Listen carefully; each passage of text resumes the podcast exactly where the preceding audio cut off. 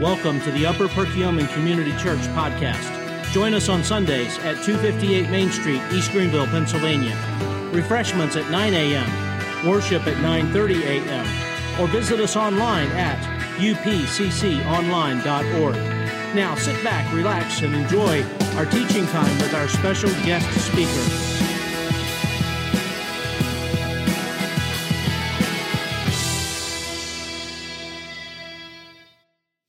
Always so neat to see how God works, and even in um, organizing the music. I didn't talk with uh, the music team at all, but how appropriate the songs are that we're singing this morning to go along with the message for today. Um, just thinking about the words uh, to the second to last song that we sang Here I am to worship, here I am to bow down. And so, my question for you today, as we spend the next few minutes in His Word, when was the last time you went and visited Jesus for the sole purpose of bowing down and worshiping Him? We're coming out of a busy, crazy, joyous, exhausting holiday where families in, errands are run, food is cooked, presents are opened, bought, returned, um, and yet, when we think back to the first Christmas, there was people doing things. They were busy. But what were they doing? I think about some very specific people who traveled very far to go and visit with Jesus. And you know what they did when they visited him? They worshiped him. They gifted him. They didn't bring with, the, they, they didn't bring with them a list of things that they wanted, that they needed. They didn't bring their problems, they didn't bring their requests. They brought their love, they brought their worship, and they laid it at his feet. So today, not just during the Jesus is the reason for the season time period, but every day of 2020, will you be going to Jesus with a heart of worship? Or will it be the same lists, the same problems, the same desires, which he begs us and tells us and commands us to take to him? But more than anything that he is deserving of, it is our worship. So I think next week someone will be preaching on Matthew 2 9 to right to 12 or whatever. So just touching on that as the kind of the prequel. Um, Matthew 2 9 to 11. Uh, after the wise men departed from the king, they said, When they heard the king, they departed, and behold, the star which they had seen in the east went before them. Till it came and stood over where the young child was. And when they saw the star, they rejoiced with exceedingly great joy. I mean, he uses that, like so many superlatives there, to show that they're extremely happy. Why? Because of their new gift? Well, yes, the gift of Jesus, but no, they're exciting to come and worship Jesus. And when they came into the house, they saw the young child with Mary's mother, and they fell down and they worshiped him. And I know this is extremely difficult for us because we live in a culture where we don't worship like that, right? We worship, you know, we put on the jersey, we stare at the screen, we yell at the screen, we jump, we celebrate. We, we worship in ways. We worship people, we worship things, we worship teams. But in that time period when this is being written, everyone's pretty much used to a big guy sitting on a throne whose all power and all authority deserves our worship and respect to him, right? So it was very easy for someone to throw themselves down on the ground and, and worship someone because that was, that was kind of just obvious that that's what you do. It was required, it was expected. And so for us, you know, as, as, as was stated with Ryan, you know, we can be generous with more than just our money, we can be worshipful with more than just throwing ourselves on the ground. And so today, as we look at this and we think about this example, they fell down and they worshiped him. And when they had opened their treasures, they presented gifts to him gold, frankincense, and myrrh. So, my question today is not, are you doing this? But why you should. Why should you throw yourself down at the feet of Jesus and worship him rather than or more often than taking your requests before Him. And that is because Jesus is better. Jesus is better than anything, anyone, and that is why we must worship him. And so I just want to look at a short story today to, to remind us during this Christmas season, during January, February, and the rest of the months, why we should go to Jesus for the sole purpose of worshiping him. It's because he's better and he's worthy of our worship. So I want, to, I want you guys to open up your Bibles to the book of Mark. Mark chapter 4. And we're just going to look at a few verses, at a story about Jesus and his disciples. It's six verses. It's extremely interesting. And I just want a quick, quick look. So, anytime you think of a story, you guys like stories, right? During Christmas, there's lots of stories that people tell. You got Rudolph, you got the Christmas story, you got Wonderful Life. They all got stories. And why, why is a story a good story? Because it's, you know, it's got plot, it's got problems, it's got, you know, a setting. Um, and so I just want to take a look at that real quick. The author of the story that we're going to read about today, his name is Mark. Mark was not a disciple of Jesus. Mark was not walking around with Jesus, and yet he's writing a firsthand account. How is that possible? It's because he was really good friends with Peter and with Barnabas. They spent a lot of time with one of the best friends of Jesus. And so Peter, you know, just telling stories, telling everything about what happened with Jesus, and Mark's just, uh huh, uh huh, yep, all right, okay. And he said, What? He did what? Okay, I'll write that down. And so what's really interesting is Mark is very detail oriented. Not as much as Luke, but he's pretty detail oriented. And we'll see that in the story. Jesus was laying on a pillow at the front of the ship. Well, why is that important? Because it's what happened. And so it's, it actually gives us more proof and more evidence that what the Bible is telling us is true and it's correct because otherwise it's just fruitless information that doesn't matter. But no, it matters because it's what happened. So Peter is telling everything what happened with him and Jesus to Mark, and Mark's writing all the details down. Now let's look at the place. Where is this story being told? Where is the location? It's on the Sea of Galilee. Now, I'm sure you guys have read the story. You, you've read about the Sea of Galilee so many times, but that means nothing, right? It was a body of water in a place that you've never been. Well, Sea of Galilee is, is a very large lake. So think about this here to Quakertown, 13 miles. That's how long it is, right? So if you're standing on top of the church you're trying to see Quakertown. If you can see Quakertown, that's like looking down the length of this lake. Pretty good size, right? All right, here to Barto, as the bird flies, seven miles. That's how wide the lake was. Okay, so pretty good sized lake.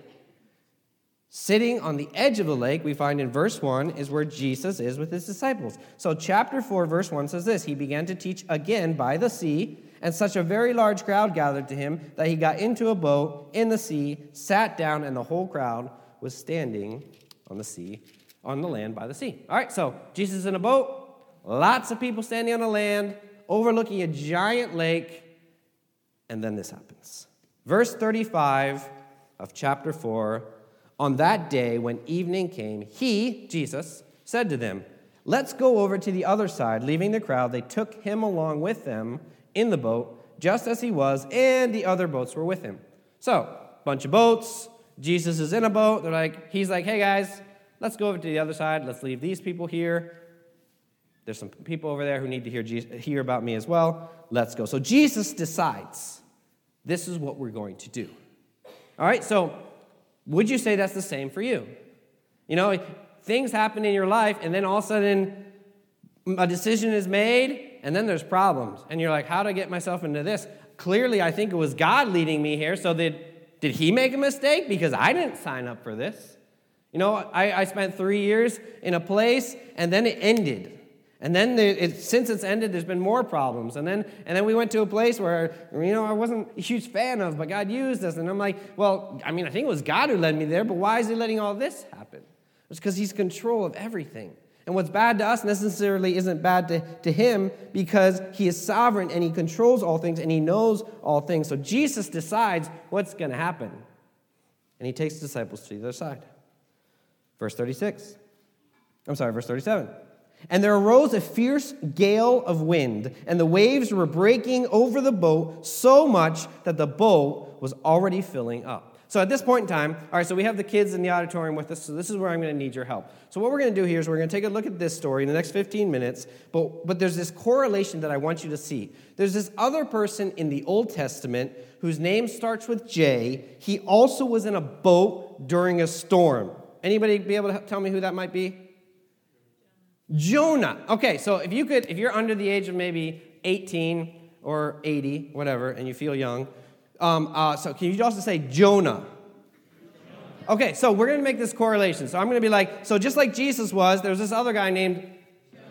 Okay, good, you got it. Okay, so there's a very similar story about a man who does a lot of the same things that Jesus is about to do. Okay, so just keep that in mind. All right, so they're in a boat, a big storm comes up a great storm. In fact, the word used in the original Greek is not just like a thunderstorm rolled up, it was a hurricane is rolling through. Hurricane like winds, extremely strong winds are shaking this boat, and it says the waves are coming into the boat. How many of you have been on a boat before?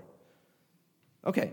Uh, how many of you been on a um, like bigger than like maybe like a, just a little like like the one you saw in the video where it's like wah, wah, wah, wah, which they think is cool to do. Okay, so have you ever been on a boat in the water and a storm came up? Yes. How many of you thought it was cool? How many of you were terrified? Okay, so the disciples here, they're in this boat. The winds, it's a hurricane. The waves are big enough that they're going into the boat. So this is the circumstance that they find themselves. There was also another guy, his name was who is also on a boat going to the other side that he chose to get on rather than God deciding him to get on that boat. He got on a boat, he's in the boat, and a storm comes up. Okay, so you got that? The storm is so strong is because the, the Sea of Galilee is the lowest freshwater sea in all of the world. It's 700 feet below sea level. And so it's very low, and the mountains around it are very high, right? So you have hot air, cold air, they meet, big storms happen. And it's still happening to this day. If you talk to a fisherman on the Sea of Galilee and you're like, Have you seen any big storms? They'll be like, Let me tell you. Big time storms. Scared to death, big type of storms. Very similar storm fell on the ship that Jonah was on. Okay? So we look at verse 38. Jesus himself was in the stern, asleep on a cushion. And they woke him, and they said, Teacher, do you not care that we are perishing? Don't you care that we are dying? We are literally dying, and you're asleep on a cushion. So, um, on another boat at another time, there was another man named asleep on a cushion during a storm. He also was woken up by somebody going, we are in a storm in the ocean and you're sleeping. Do you not care that we are dying? All right? So we have the same thing happening. So just as Jonah retired to sleep when the storm came, Mark also tells us that Jesus was asleep. And ironically, the only place we find in the Bible that Jesus was sleeping was on a boat in a hurricane. Just throwing that out there. And, and you could just look at that as a, as a pointless information as well, or you could look at that as saying he trusted something or someone so much that a hurricane didn't faze him a bit. And I think that's the case.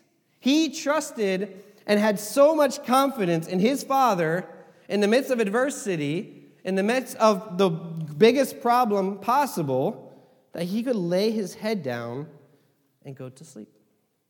And what's so cool about this is because we, as children of the same father, can do the exact same thing in the midst of whatever adversity or problem, we can lay our heads down and go to sleep. How do we know this? Because the Bible tells us we can. Proverbs 3:24 says, "When you lie down, you will not be afraid. When you lie down, your sleep will be sweet." In the good times? No, the entire passage is about adversity and struggles and problems.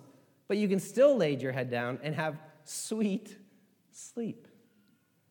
This last year for me was not a sweet year. I didn't have a lot of sweet sleep.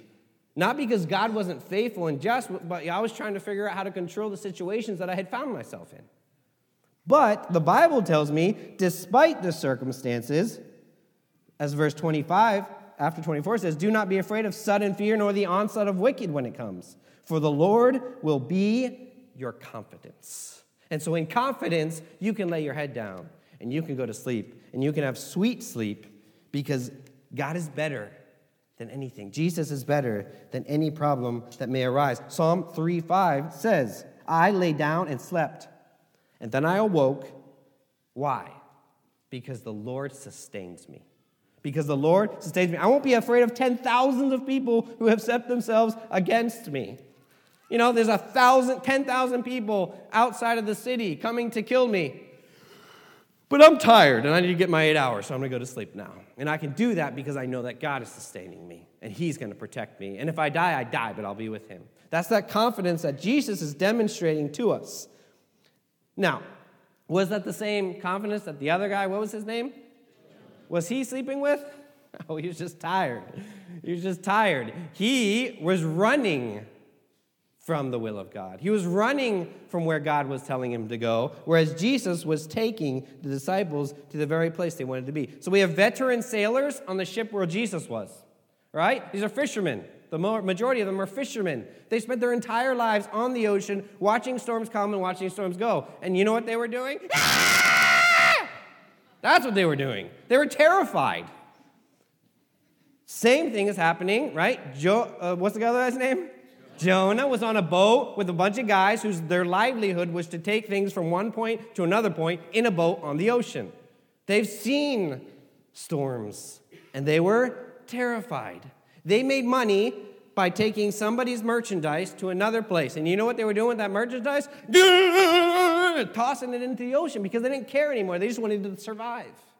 That's the circumstance that they find themselves in. Same circumstance the disciples find them in, find themselves in. They're terrified. And the disciples approach Jesus and say, Do you not even care that we're about to drown? Have you ever felt that way?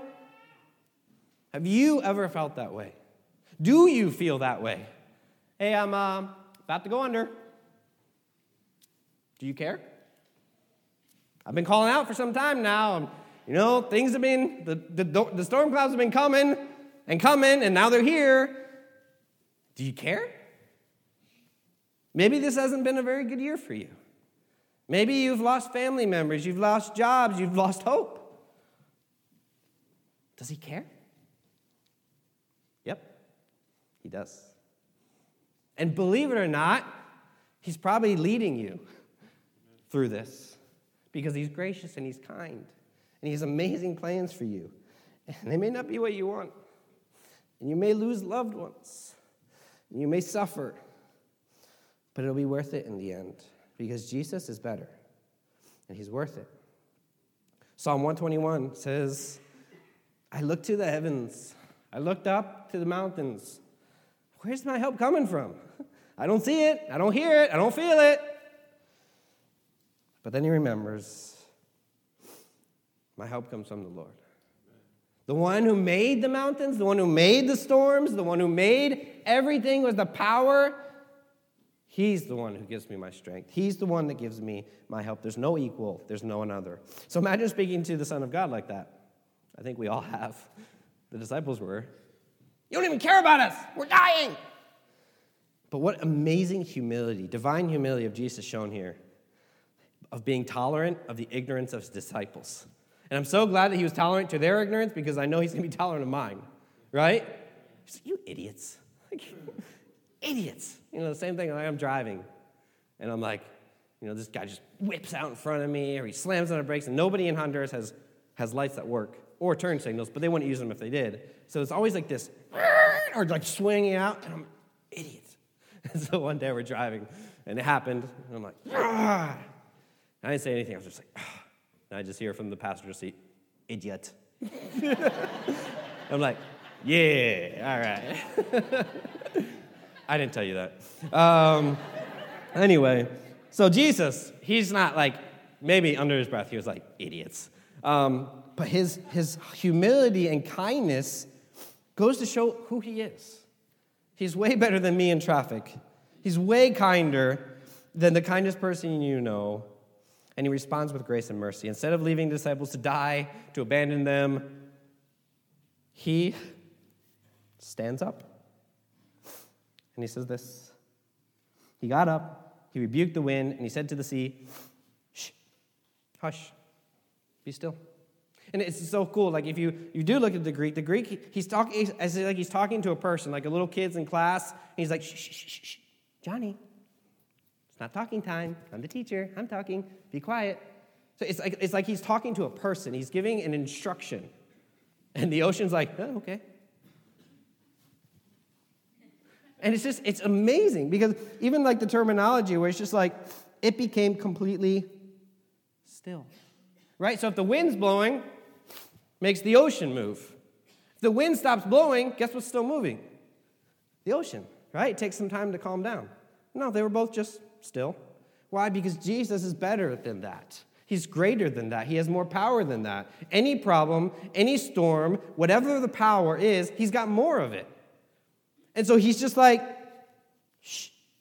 So in Spanish, it's the same thing. You can, you can say things nicely or you can say them with authority. And so you can be like, siéntense, siéntense. Like, sit down, please. Sit down. Sentademos! It's like, sit your butt down now.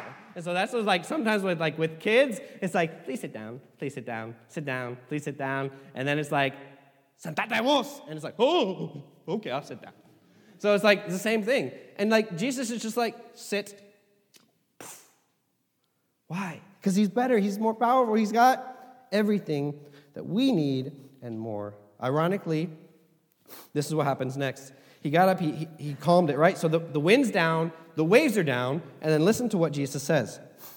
He said to them, Why are, are, not were, why are you afraid? Do you still have no faith? Okay, so he's using present tense. The storm is gone, and the disciples are still afraid. And then the next verse they became very much more afraid and said to one another, Who then is this that even the wind and the sea obey him? So, ironically, they were more afraid of the miracle than the storm. They were more afraid of the power within the boat than the power outside of the boat. Right? And it's the same thing for us. You'd be like, that doesn't make sense. Well, let me explain it to you this way. If a storm rolled through right now and we weren't expecting it, and then there's like thunder, and it's like, some of you would be afraid, correct? Like, how many of you are literally generally afraid of thunder? Like, scares you, you don't like it, not a fan, okay? Okay, so some of you are, are not afraid, and it's fine, okay? But I guarantee if like I was standing up here and I started to like levitate, and then I turned Pastor John into a frog, I think everybody would be a little bit frightened right? Because the supernatural is just kind of weird and we don't understand it and we can't control it. And so it's a little scary. That's the disciples. There's this storm that came up and they're all, you know, needing to change their underwear. And then Jesus calms the storm and they're like, yeah, I definitely have to. They're terrified, absolutely terrified. And Jesus is like, why are you so afraid? Because the presence of something supernatural normally brings more fear to humanity than even the most destructive natural disasters.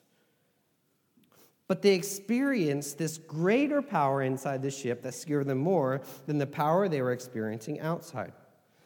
And it's the power and the proximity of that power, extremely close, that is making them afraid.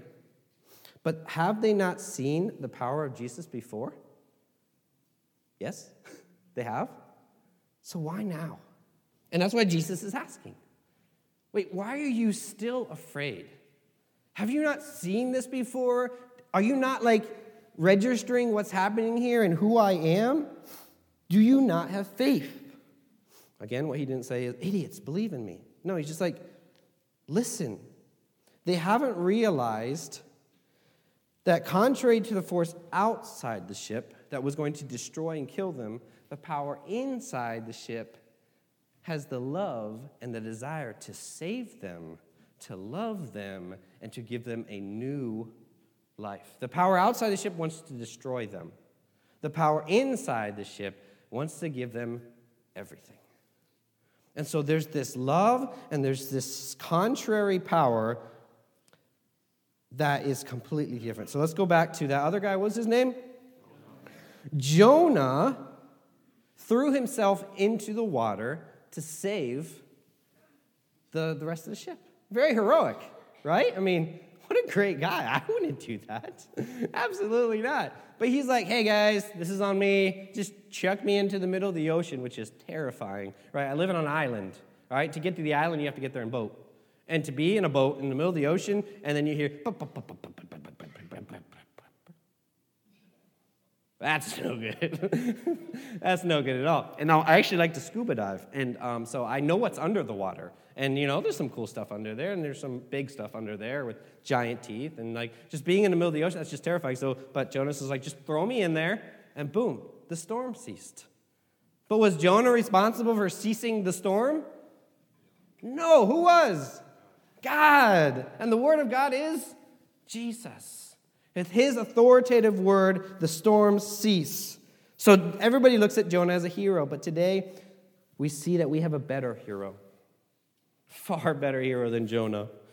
We have one who offered to dive into the water of God's wrath to save not just the other people on the boat, but you and me and everyone for eternity. Jesus chose, even though he was more powerful than anything and he could choose to do whatever he wanted, he chose to throw himself into the ocean of God's wrath. Why? So you didn't have to. So Jonah didn't have to. He chose that. He did that because he loves us and because he loves you.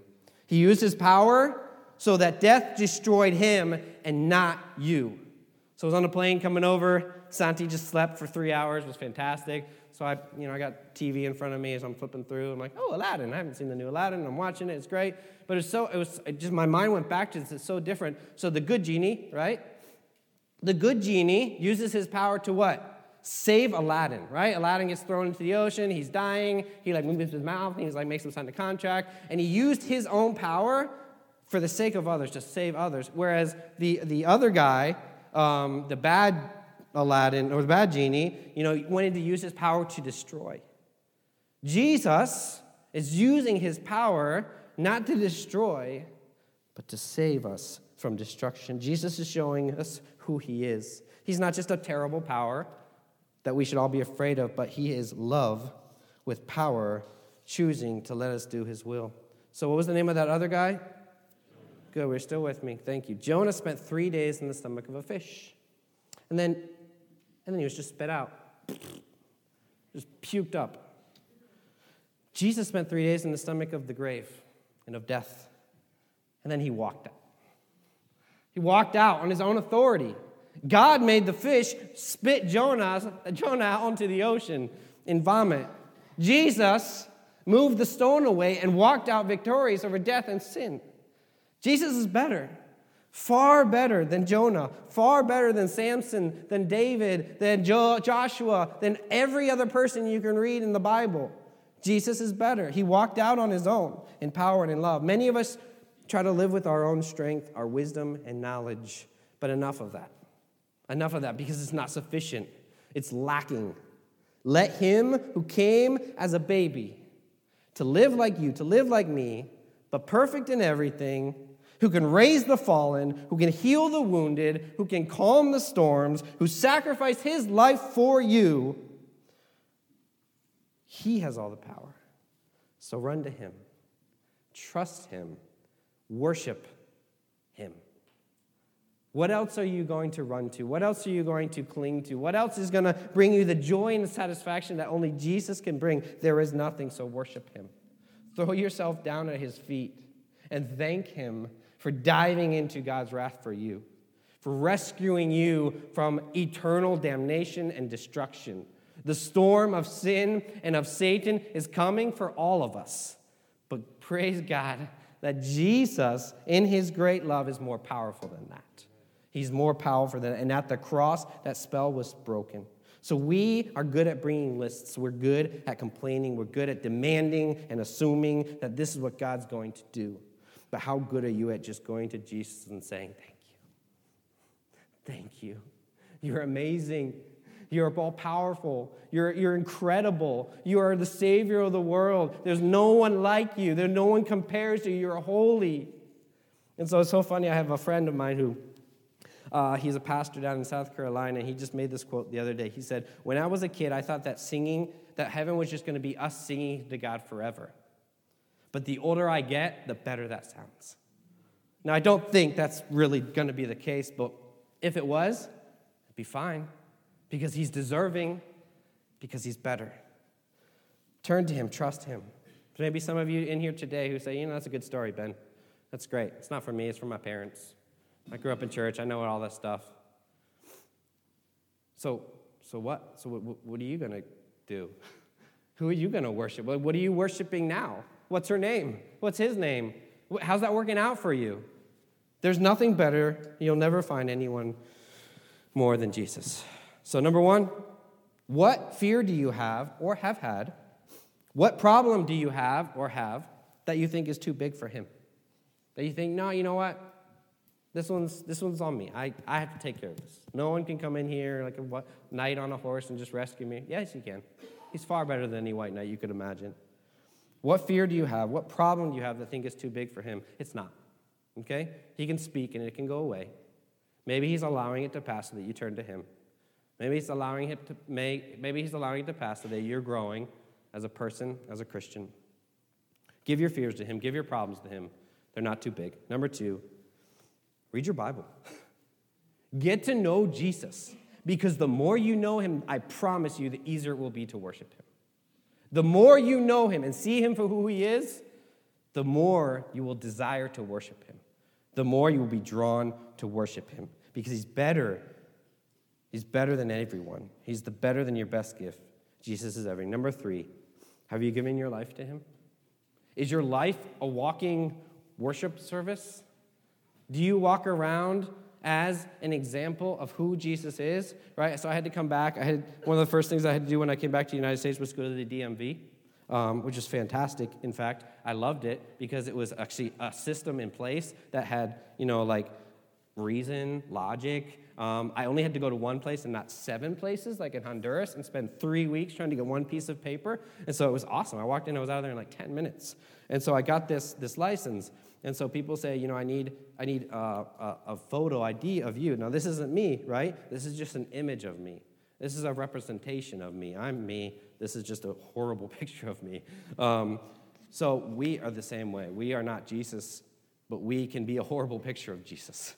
We, can, we are a fallen, sinful picture of Jesus, but the more we know him, the more time we spend with him, the more our hearts are inclined to worship him, the better, more like Jesus would become. And so when people look at us, they're seeing a wonderful representation of Jesus Christ. There's no one and nothing in whom you can trust in that is better that has more love for you, that has more power to do what he needs to do for you and to direct and protect your life. So, what are you waiting for?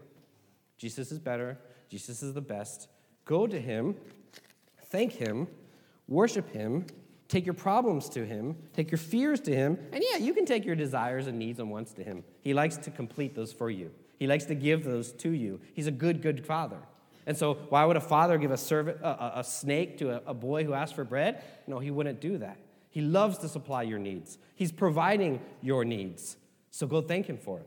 Go worship Him, not just during Christmas, but every day from here on out. Let's pray.